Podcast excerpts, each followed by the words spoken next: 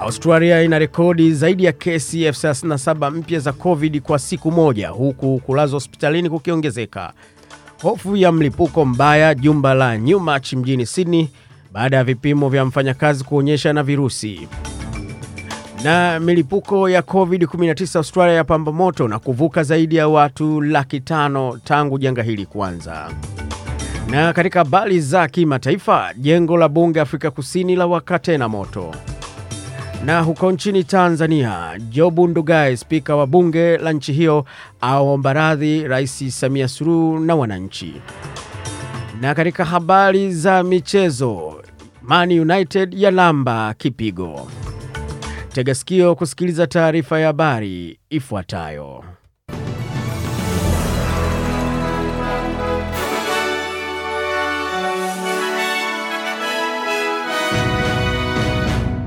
Ifuatayo ni taarifa ya habari na tunaanza na habari za kitaifa. Msomaji ni Frank Mtao.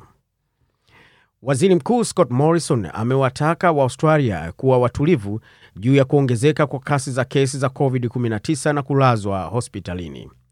Kulikuwa na visa zaidi ya elfu 37 vya COVID-19 vilivyoripotiwa kitaifa siku ya Jumatatu, idadi kubwa zaidi ya kila siku nchini kote tangu kuanza kwa janga hilo. Wito wa Bwana Morrison unakuja wakati idadi ya waliolazwa hospitalini kwa COVID-19 inakaribia elfu mbili kitaifa na 1963 waliripotiwa siku ya Jumatatu baada ya hesabu ya 1769 siku ya Jumapili.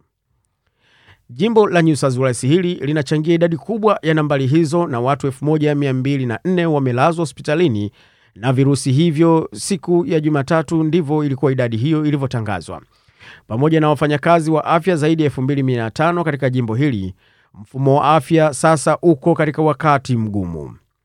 Victoria inafuatia kwa idadi ya juu zaidi ya waliolazwa hospitalini kwa COVID-19 ambapo ni 491 wakati 147 wako hospitalini huko Queensland, watu 82 huko Australia Kusini, 26 katika jimbo la Kaskazini na 11 jimbo la ACT, wakati wagonjwa wawili Tasmania na jimbo la Magharibi likiwa halina aliyelazwa hospitali.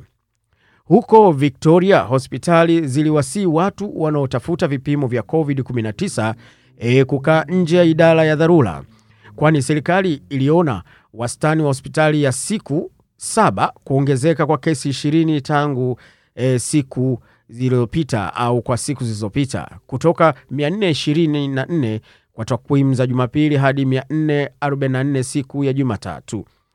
Katika ujumbe kwenye Twitter, Western Health ambayo inasimamia hospitali za Sunshine, e, Footscray na Williamstown e, magharibi mwa Melbourne iliwahimiza watu kuepuka kuongezeka au kuongeza shinikizo katika idara za dharura. Walikaririwa wakisema, tafadhali usihudhurie idara ya dharura isipokuwa panapo lazima kabisa. Wale walio na dalili kidogo za COVID wanaotafuta vipimo vya PCR e, au vipimo vya haraka hawapaswi kuhudhuria. Bwana Morrison alisema viongozi wana mambo sawa na kuongezeka kwa kila wakati kunatarajiwa kuongezeka kwa maambukizo hiyo ya Omicron, hivyo wanafanya kazi kwa pamoja kuweza kuimarisha hali. Alikaliwa akisema, tunajua kwamba katika idadi kubwa ya kesi imekuwa ni ugonjwa mdogo. Hiyo haimaanishi haiwezi kuweka shinikizo kwenye mfumo wa hospitali. Inaweza, alikaririwa Bwana Molson alipokuwa akiongea na kipindi cha Sunshine kinachorushwa hewani na kituo cha Channel 7 hapo siku ya jana, siku ya Jumatatu.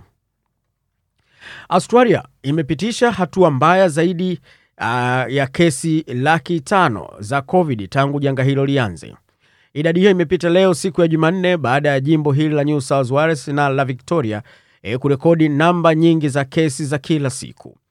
New South Wales ilikuwa na kesi mpya 23131 na vifo vingine viwili. Jimbo hili lina wagonjwa 1344 hospitalini ambalo ni ongezeko la watu 139 kutoka siku iliyopita na 105 katika uangalizi mkubwa na ongezeko la wagonjwa kumi katika hali hiyo. E, kulikuwa na kesi elfu kumi na nne huko Victoria. Mara ya kwanza serikali imerekodi jumla ya juu ya siku moja ya zaidi ya watu elfu kumi. E, kulikuwa na vifo vingine viwili katika jimbo hilo na wagonjwa 516 hospitalini ikiwa ni ongezeko kwa watu 25 wakati kuna wagonjwa wanne zaidi katika uangalizi mkubwa, yaani ICU, hiyo ikichukua jumla hadi 108. Jimbo la ACT na Tasmania pia zilirekodi kesi mpya kwa siku moja zikisajili kesi 926 na kwa upande wa Tasmania 702. Queensland pia ilikuwa na rekodi ya kesi na maambukizo mapya 5699 yaliyoripotiwa siku hii ya leo ya Jumanne. huku Australia Kusini imerekodi kesi 3246 za COVID-19 huku watu 102 wakiwa hospitalini na 12 wakiwa katika chumba cha watu mahututi yani ICU. Mtoa huduma wa magonjwa ya kibinafsi Climpanth amefunguka amefunga kliniki zake nne za upimaji e, katika jimbo lote baada ya kutangazwa inapaswa kuweka kipaumbele vituo vyake vya utunzaji wa wazee. Na mfanyakazi katika jumba la Newmarch lililoko magharibi mwa Sydney amepimwa na kukutwa na kisa kinachochukuliwa kuwa cha mlipuko wa uviko aina ya Omicron, huku familia za wakazi katika kituo hicho cha kulelea wazee hapo wakiambiwa kuhusu maambukizo hayo siku ya tarehe 2 Januari. Jumba hilo la Newmarch lilikuwa mojawapo ya chanzo kikubwa zaidi cha wimbi la janga la COVID-19 la kwanza hapa Australia mnamo mwaka 2020 na kuna hofu historia hiyo ikajirudia. Liz Lane aliambiwa kuwa mfanyakazi aliyeambukizwa alifanya kazi katika sehemu ya mama yake mzee aliyejulikana kwa jina la Rose Davis e, katika kituo kinachoendeshwa na shirika la Anglicare. Alikaririwa akisema, ni wazimu jinsi tulivyo na wasiwasi. Tunajua baada ya mwaka jana wakazi walikaa bila mwelekeo wa udhibiti wa janga, na tulisema hivyo mwaka jana, Bilen alisema kwa masikitiko. Aliendelea akisema kimsingi wamenaswa huko wakisubiri kuugua tu, yaani wako katika nyumba hiyo, hawaelewi wapi wanachokifanya kutokana na janga hilo, kwani anaonyesha kuendelea kukaa huko kuna wapa nafasi kubwa ya wao kuugua. Wakati idadi hiyo ya kesi za kila siku zikipanda zaidi ya elfu ishirini hapa jimbo la New South Wales, ikiwa ni matokeo ya siku ya Jumatatu, Bilen alisema alikuwa na wasiwasi zaidi kuliko mawimbi ya hapo awali ya virusi. Sheria mpya za serikali ya shirikisho zilizowekwa e, kushughulikia shinikizo la wafanyakazi zimeona mahitaji ya kutengwa yakibadilika kwa wafanyakazi wa, wa afya ambao ni watu wa karibu wa watu walioambukizwa. Uh, wakisema mwaka jana siku hizi mama yani yuko hatarini. Huyo Liz alikaliliwa akisema kwa sababu ya mabadiliko ya kanuni tuna wafanyakazi wanaokuja na hatujui hali zao za Omicron ni zipi, hali zao za COVID kwa ujumla ni zipi, alisema Liz Lane. Chini ya miongozo mipya iliyowekwa, vituo vya kuelekea kulelea wazee katika makazi kote Australia wanahimizwa kuzingatia ikiwa kutengwa kwa mfanyakazi kunaweza kuwa na athari chini au ya athari za chini au athari za juu kwa huduma za afya. Katika hali ambayo po kutengwa kwa mfanyakazi kunaweza kutatiza, wanaweza kuendelea kufanya kazi katika kituo hicho na mahitaji ya ziada ya PPE na kuvaa barakoa pamoja na kupunguza huduma za kazi za kuwa kwa mlengwa mmoja. Ni lazima pia wawe na vipimo vya haraka vya antigen e, katika siku yao ya kwanza tangu kuambukizwa e, kabla ya kupimwa tena a, kila baada ya saa 72. Na kwa taarifa hiyo basi tunakamilisha taarifa habari za kitaifa. Kaa tayari kujua habari za kimataifa.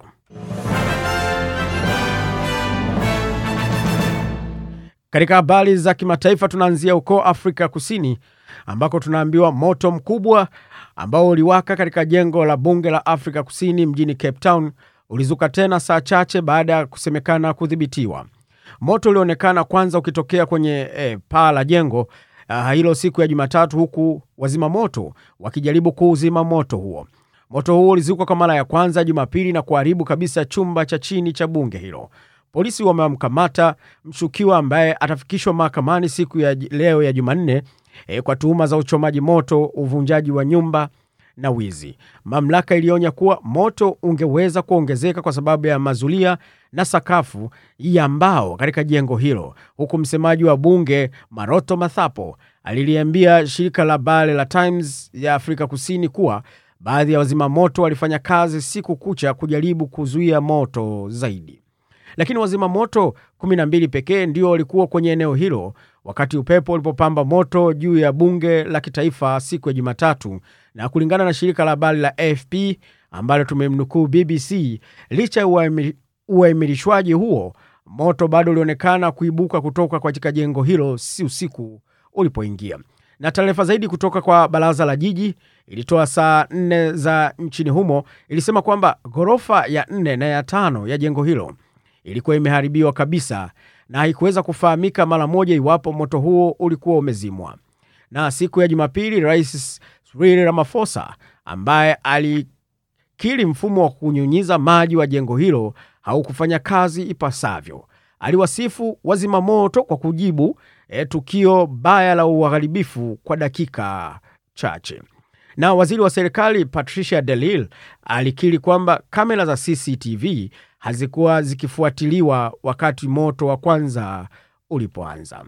Na huko nchini Tanzania tunaambiwa kuwa spika wa bunge Job Ndugai amemwomba radhi Rais Samia Suluhu Hassan na Watanzania kama hotuba yake aliyoitoa hivi karibuni iliyomvunjia moyo ilimvunja moyo rais. Ndugai amesema hayo siku ya Jumatatu wakati akizungumza na waandishi wa habari jijini Dodoma. Amesema amekaririwa akisema kuwa kwa hiyo binafsi yangu, popote pale ambapo mlihisiwa kwamba nimetoa neno la kumvunja moyo rais wetu na akavunjika moyo, ninatumia fursa hii kumwomba radhi eh, sana Mheshimiwa Rais na Watanzania wote. Aliendelea akisema rais ndiyo kiongozi wetu mkuu, tutamheshimu. Amesema kuwa hotuba yake haikuwa na jambo la kukashifu wala kudharau juhudi za serikali, bali alikuwa anasisitiza ulipaji wa kodi na tozo mbalimbali. Ndugai amesema katika mazungumzo yake baada ya kutengenezwa klipu na baadhi ya watu wakakatakata mambo wakawasilisha ujumbe nusu. Ujumbe nusu ule umesababisha mjadala mkubwa e, katika nchi yetu, ambapo mjadala umesababisha usumbufu wa hapa na pale. Alikaliliwa Ndugai akisema hayo. Kwa hiyo niliona tukutane pamoja na mambo mengine niweke sawa jambo hilo lilivyokuwa. Hapakuwa na lolote la kukashifu wala kuzalau juhudi zozote za serikali. Tunahitaji serikali na tunaiunga mkono, aliendelea akisema. Katika mazungumzo yetu nilitaka wenzetu, pamoja na mambo mengine, tulipe kodi, ushuru na tozo mbalimbali. Huo ndio ulikuwa msisitizo wa hotuba yangu, alimaliza hivyo e, spika wa bunge la Tanzania Bwana Job Ndugai na kwa taarifa hiyo ya kimataifa e, tukamilishe basi taarifa hii e, kwa kuweza kuingia katika dimba la michezo.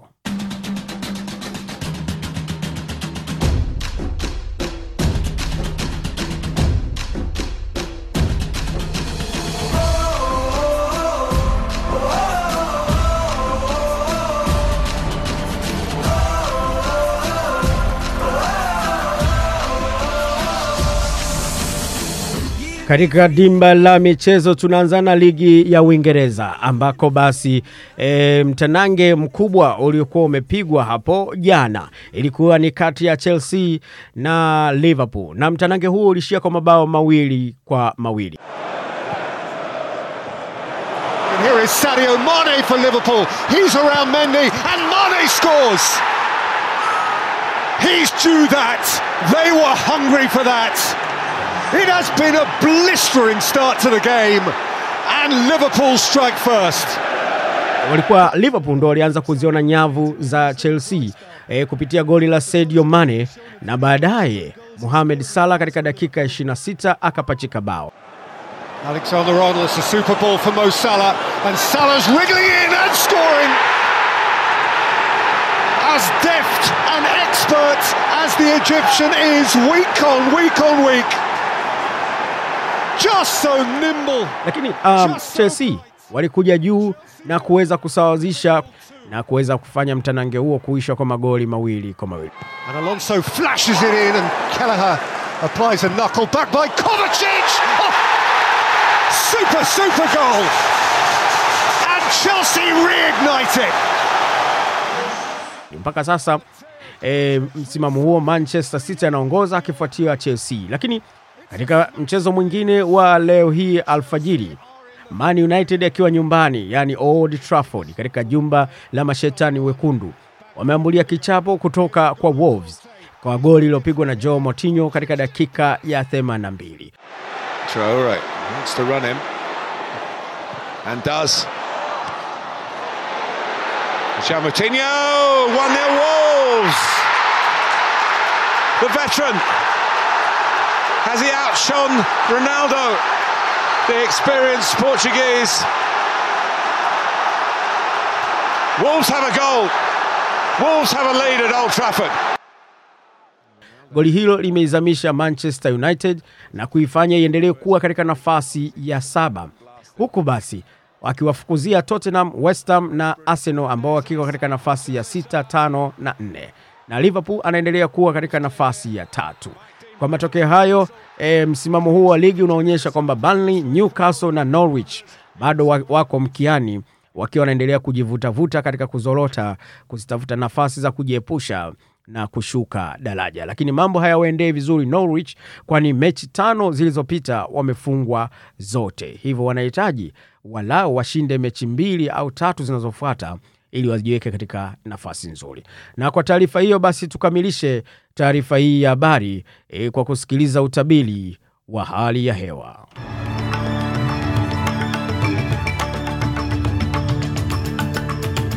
Hapa Sydney kulikuwa na nyuzi joto 26 e, kule Melbourne nyuzi joto 20, wakati Brisbane nyuzi joto 30 na kule Perth kuliendelea kuwa na joto kali na kulitawaliwa na jua nyuzi joto 31. Adelaide nyuzi joto 22, lakini kutwa nzima kulionekana kuwa na jua, na huko Hobart nyuzi joto 17, e, kulikuwa na manyunyu ya hapa na pale. Canberra nyuzi joto 26 na kulitawaliwa na wingu wakati huko Darwin nyuzi joto 32 kuliendelea kuwa na joto kali, lakini wakati wa usiku kunaweza kuwa na manyunyu ya hapa na pale. Kwa utabiri wa hali ya hewa, tunakamilisha taarifa habari kutoka hapa idhaa ya Kiswahili ya SBS. Inaitwa Frank Mtao. Usiende mbali, endelea kuwa nasi.